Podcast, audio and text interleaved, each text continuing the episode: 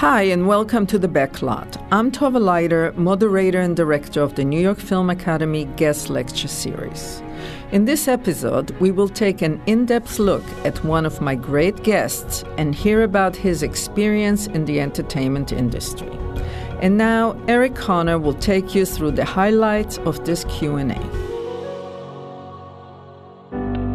Hi, I'm Eric Connor, senior instructor at New York Film Academy. And in this episode, we bring you the man who killed Han Solo, Adam Driver.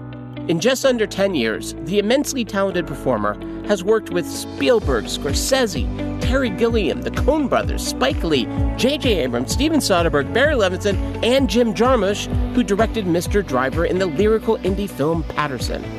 But wait, there is more. He's been nominated for three Emmys as Hannah's sometimes love interest in HBO's Girls, and he's returning to Broadway next year in Lanford Wilson's Burn This. And for my fellow Star Wars geeks out there, he even sang with Oscar Isaac, aka Poe Dameron, in Inside Llewyn Davis. Nine, eight, seven, six, five, four, three, two, One second, please. Please, Mr. I'll show you the dark side. I'm gonna be totally honest with myself. I don't think I'm ever gonna die. Let the past die. Kill it if you have to. I would rather do nothing for the rest of my life than have my name attached to something mediocre. You're a hip chick. You kissed me. You're married to my friend, but I get it. The resistance is dead. The war is over. And when I kill you, I will have killed the last Jedi. I need to breathe, don't need to be a widow. And who will play catch out in the back with our kiddo, please? But before he worked with Hollywood's finest directors, Mr. Driver answered a more personal calling when he enlisted in the Marines.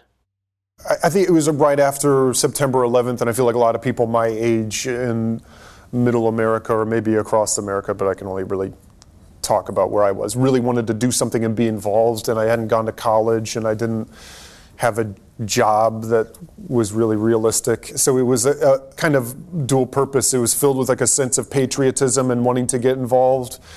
Uh, and not really sure what that meant, but also coupled with I wasn't doing anything that was really of value or anything I was like proud of uh, to tell people I was doing. So uh, those kind of two things came together, and then it kind of informed everything about being an actor for me. I think there are a lot of things about it where it's you know working with a cohesive team. You know you have a role. You have a role within a larger group. It's not about you and your role. You, you have to do your role well and know it and be proficient at it so everybody else can do a good job. And collectively, I think you see in a short amount of time the benefit of uh, discipline and self maintenance and you know team effort. And there's somebody in charge, like a squad leader, and when they're competent at their job, they're uh, what you're doing feels necessary and valuable and important, and when they're not, it feels dangerous and stupid and uh, a waste of time and a waste of your life. And I think because of that, I took away that you know life is precious. You don't have a lot of time, and uh, I didn't want to waste it. You know, so it, it applies to being on a film set where it actually takes the pressure off when suddenly you think that everyone's focused on you, and there, there's so many other kind of unsung roles that are making you look good or look make it look better or, or supporting you or not supporting you. Once he completed his military service, Adam Driver turned his attention towards making his lifelong dream a reality. Uh, looking back, I think I always kind of knew I wanted to be an actor. I just didn't really like, uh, I didn't piece it together. I didn't have the confidence that that was a realistic job to do from where I was from. I was from like, uh, well, I was born in San Diego, but I was raised in Indiana in a very small town which didn't really have a lot of acting opportunities. You know, it was like the local Round Barn Theater and like the South Bend Civic Center or something. It didn't seem like a realistic thing where you can actually have a family and be an actor. Because uh, Los Angeles and New York was the places that people were making movies and doing that. That seemed like going to Mars.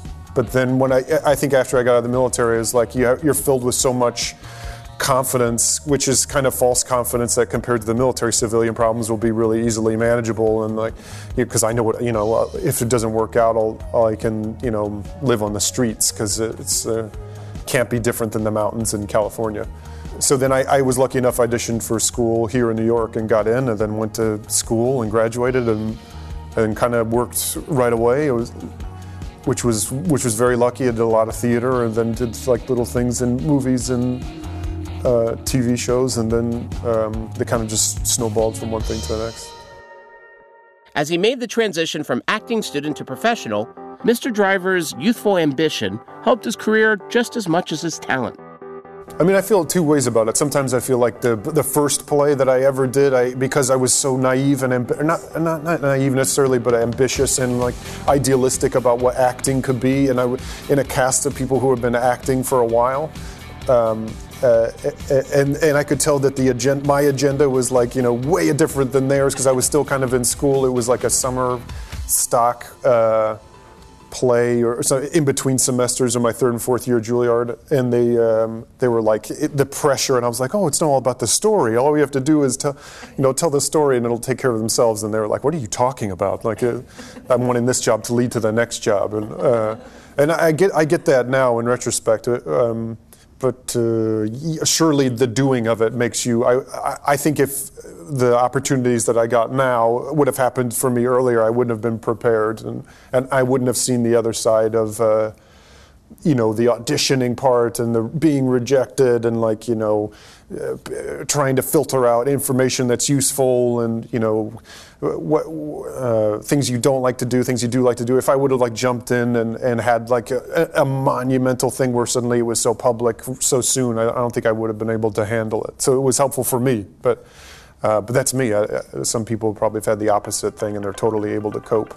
But yes, repetition and doing it uh, is always best. Pretty much right after he graduated from Juilliard, Mr. Driver appeared on Broadway in the classic play Mrs. Warren's Profession. When asked about preparing for a film role versus a play, Mr. Driver explained that his process is surprisingly similar.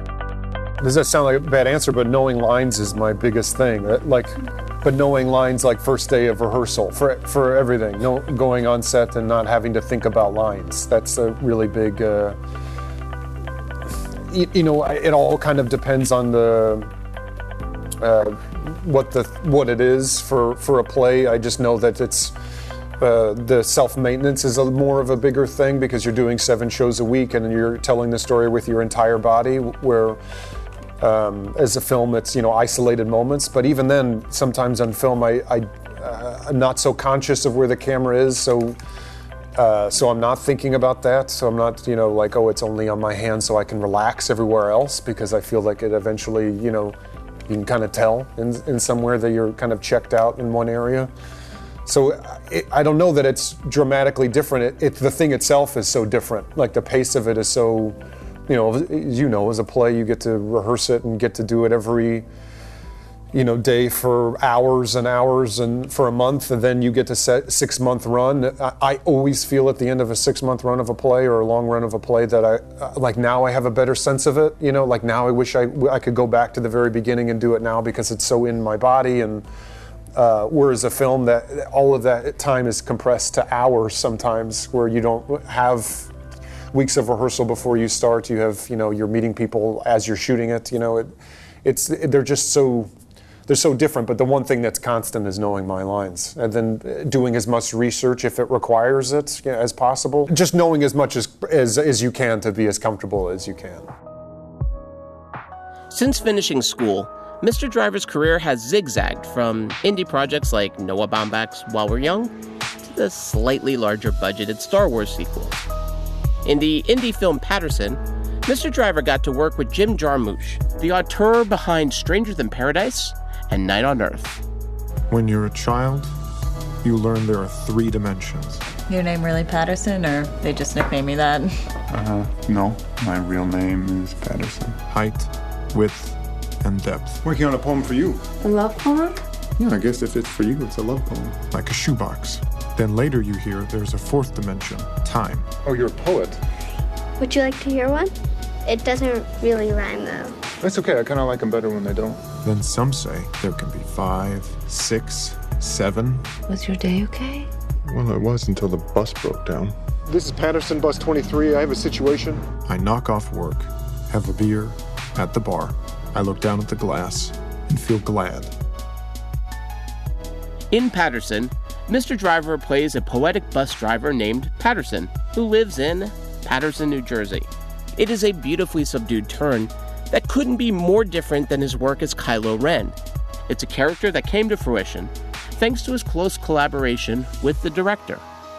it was through a lot of rehearsals with Jim and the you know ideas that uh, he had about kind of a movie that's kind of anti-drama, where you would expect the you know the bus to blow up and it never does, or you want an answer about the twins that someone's gonna or gonna come back and kill the dog and you know, uh, I don't know. There's a thing, a reference him being in the military at the beginning, and it's kind of an open-ended question that's never answered. So, you know, all that kind of. Um, a friend of mine kind of described it as like this, um, you know, the banality of process. You know, that it can be. Uh, Paterson, someone who structured his life so he can kind of go on autopilot. He doesn't have to uh, think about where he's going or the right you know button to push to open the door. It's so on automatic, which allows him to kind of float uh, in life and, and create and um, be open to the things around him because his body he wears the same clothes every day. He takes the same path to work. He gets you know his wife makes the um, you know she gets to create indoors and he's kind of outside creating you know. So all those kind of ideas that are in the script. So and we kind of talked about. So I, I, knew I think right away that there wasn't really much you have to put on to tell that story because it was so clear in the, the repetition of things and in the details of the apartment and the props. You know how it was.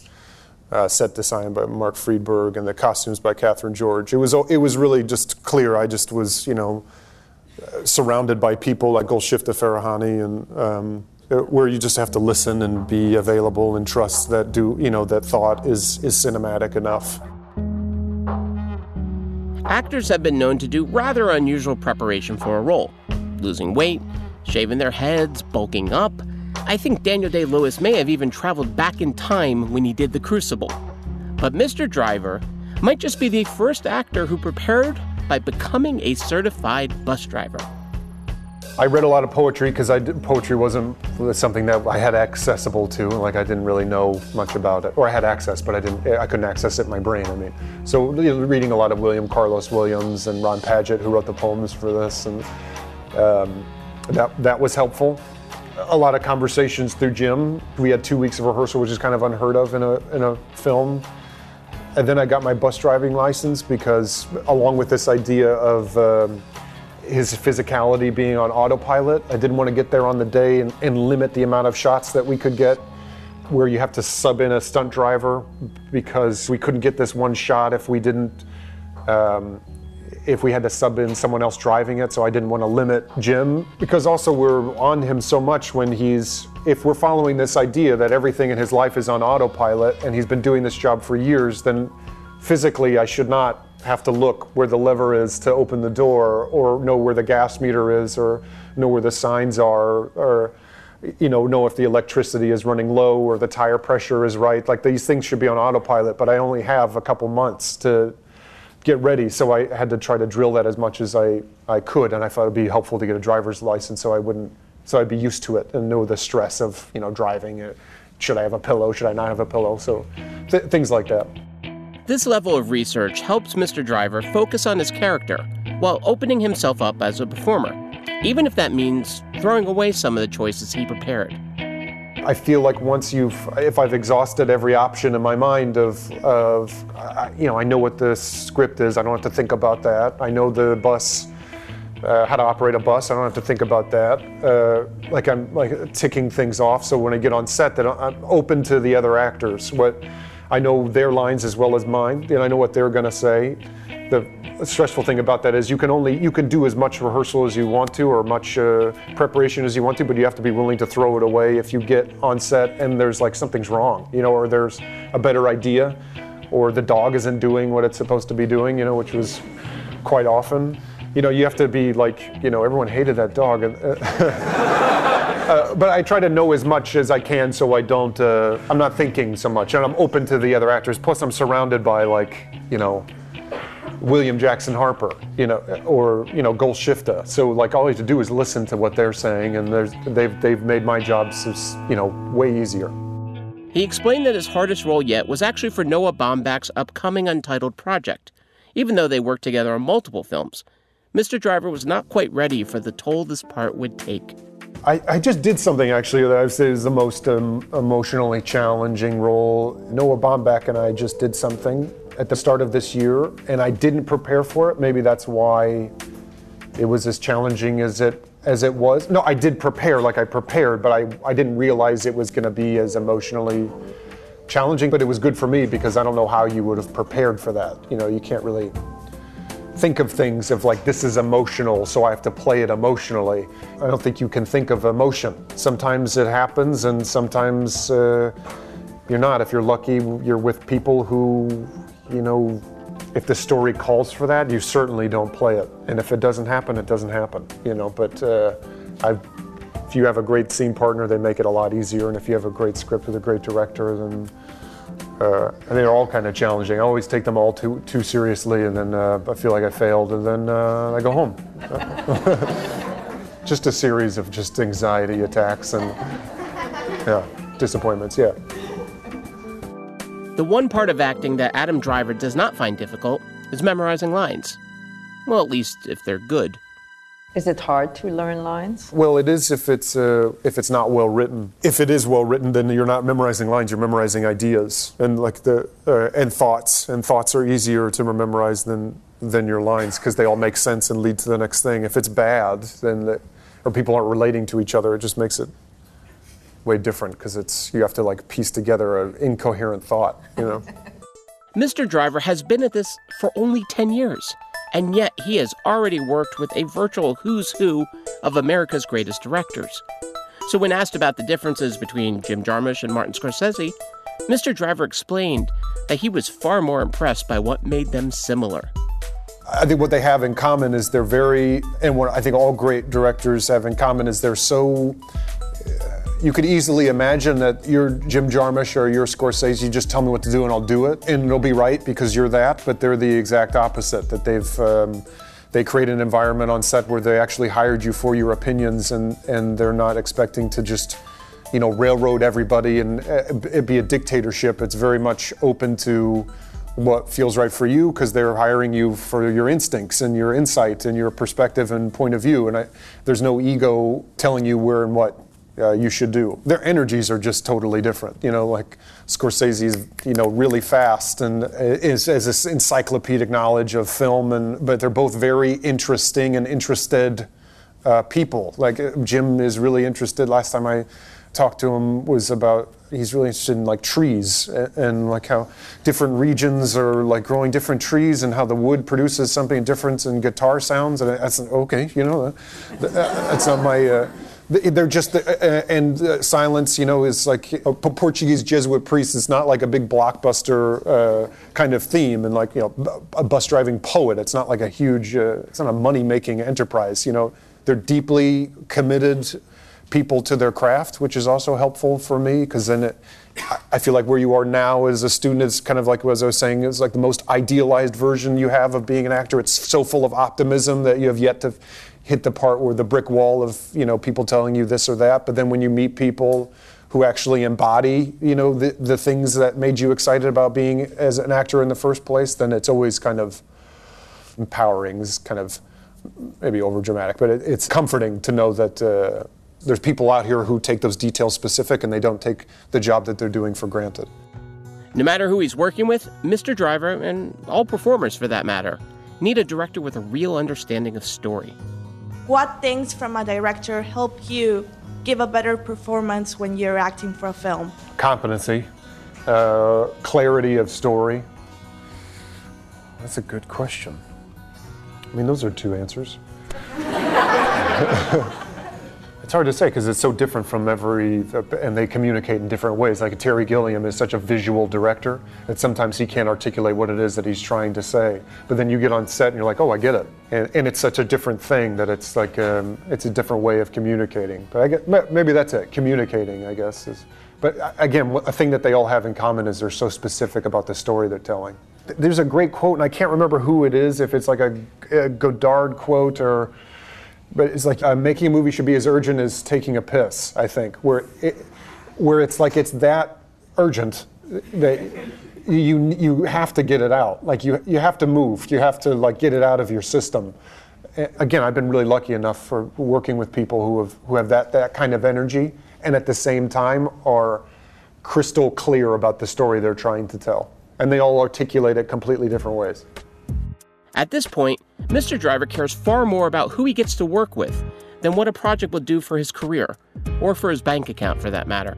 I don't think of it as like an opportunity or what it's going to do for me because I, I know that's kind of wasted energy. I, I, I knew that right away. I, I don't know why, but I always knew, I never thought of like, this is going to be big and it's going to leak because I got to do the job and, like I, and it could be bad. It could just as easily be. So I don't think of it as that. But you know, for me, I just knew that I have to structure my life that I live within my means to allow me to do the things I really want to do, which are director driven, you know, films. You know, I lucked out with other things where they pay you on top of acting, but even those things was for me a director choice, you know.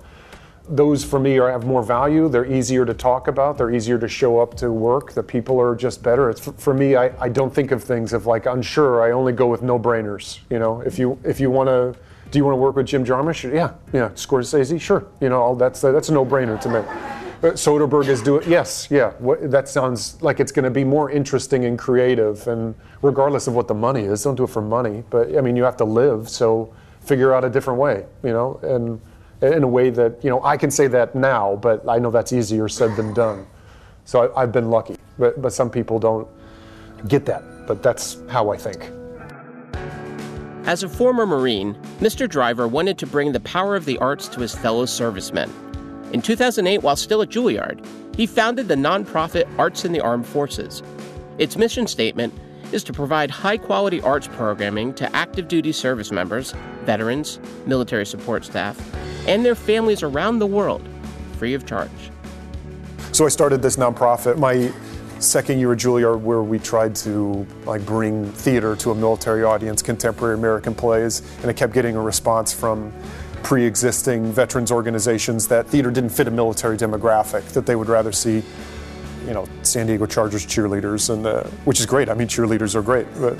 Um, I felt that considering like our occupation, even at the time, I remember those events and like thought we could handle something a bit more thought-provoking uh, than dance numbers. Well, I mean, which I that's not what I mean. Dance numbers, just like over like sexualized, you know, mindless kind of entertainment that like a Shepard play would actually maybe indirectly arm a subculture that is, you know, mostly told that they won't understand theater because it's really for people who have gone to college or live in New York that somehow that'll uh, give them kind of arm them with the means of self-expression that they're told that they won't have access to because of where they're from, which I think is bullshit. So we tried to create this project where we, you know, like a traveling theater troupe, we go to different military bases and like hospitals and overseas and, and chow halls, uh, hospitals, and just read contemporary American theater that is not military themed at all. And like Shepard and Kushner and uh, Denitra Vance and you know all these like uh, great playwrights, you know, and then they they tell us about the material in a way. So we've been doing that for ten years. When Mr. Driver transitioned out of the Marines, he discovered an understanding of his own complicated emotions through the writings of Tony Kushner and August Wilson. Arts in the Armed Forces is now doing the same for others.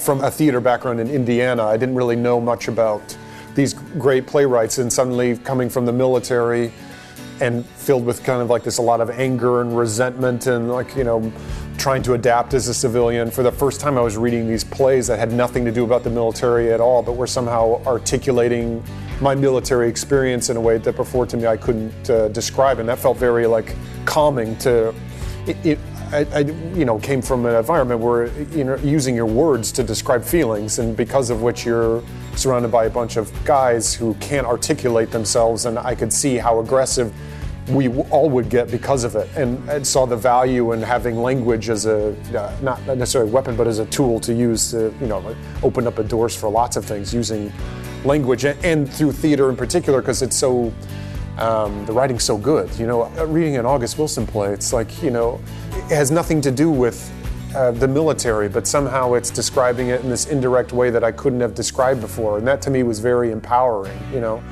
So I wanted to share that with the people that, at me at the time, were the closest uh, still to me, which was people in the military, and I saw how they still like this. Like language is not their first go-to, especially post-deployment, where everyone's trying to process what's happening and they can't really name what it is. But you know, you read a Tony Kushner play and and you know a diner scene talking about you know government, and, and really he's talking about guilt. You know, There's, we did this one speech where he's reprimanded. This woman is reprimanding her her female employee for not wearing a bra, not following the dress code, and I picked it because it was funny. But the military audience that we showed it to, the the men were coming out of it being like.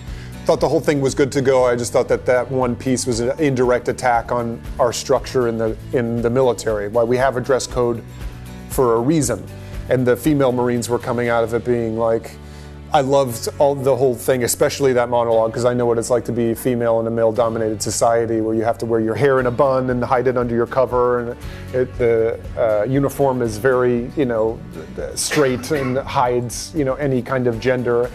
Uh, so it was, you know, they, they pick things indirectly and, and tell us, as I was saying, about the play more than why we picked it sometimes, and why not arm the people that are protecting our country with a new means of self-expression.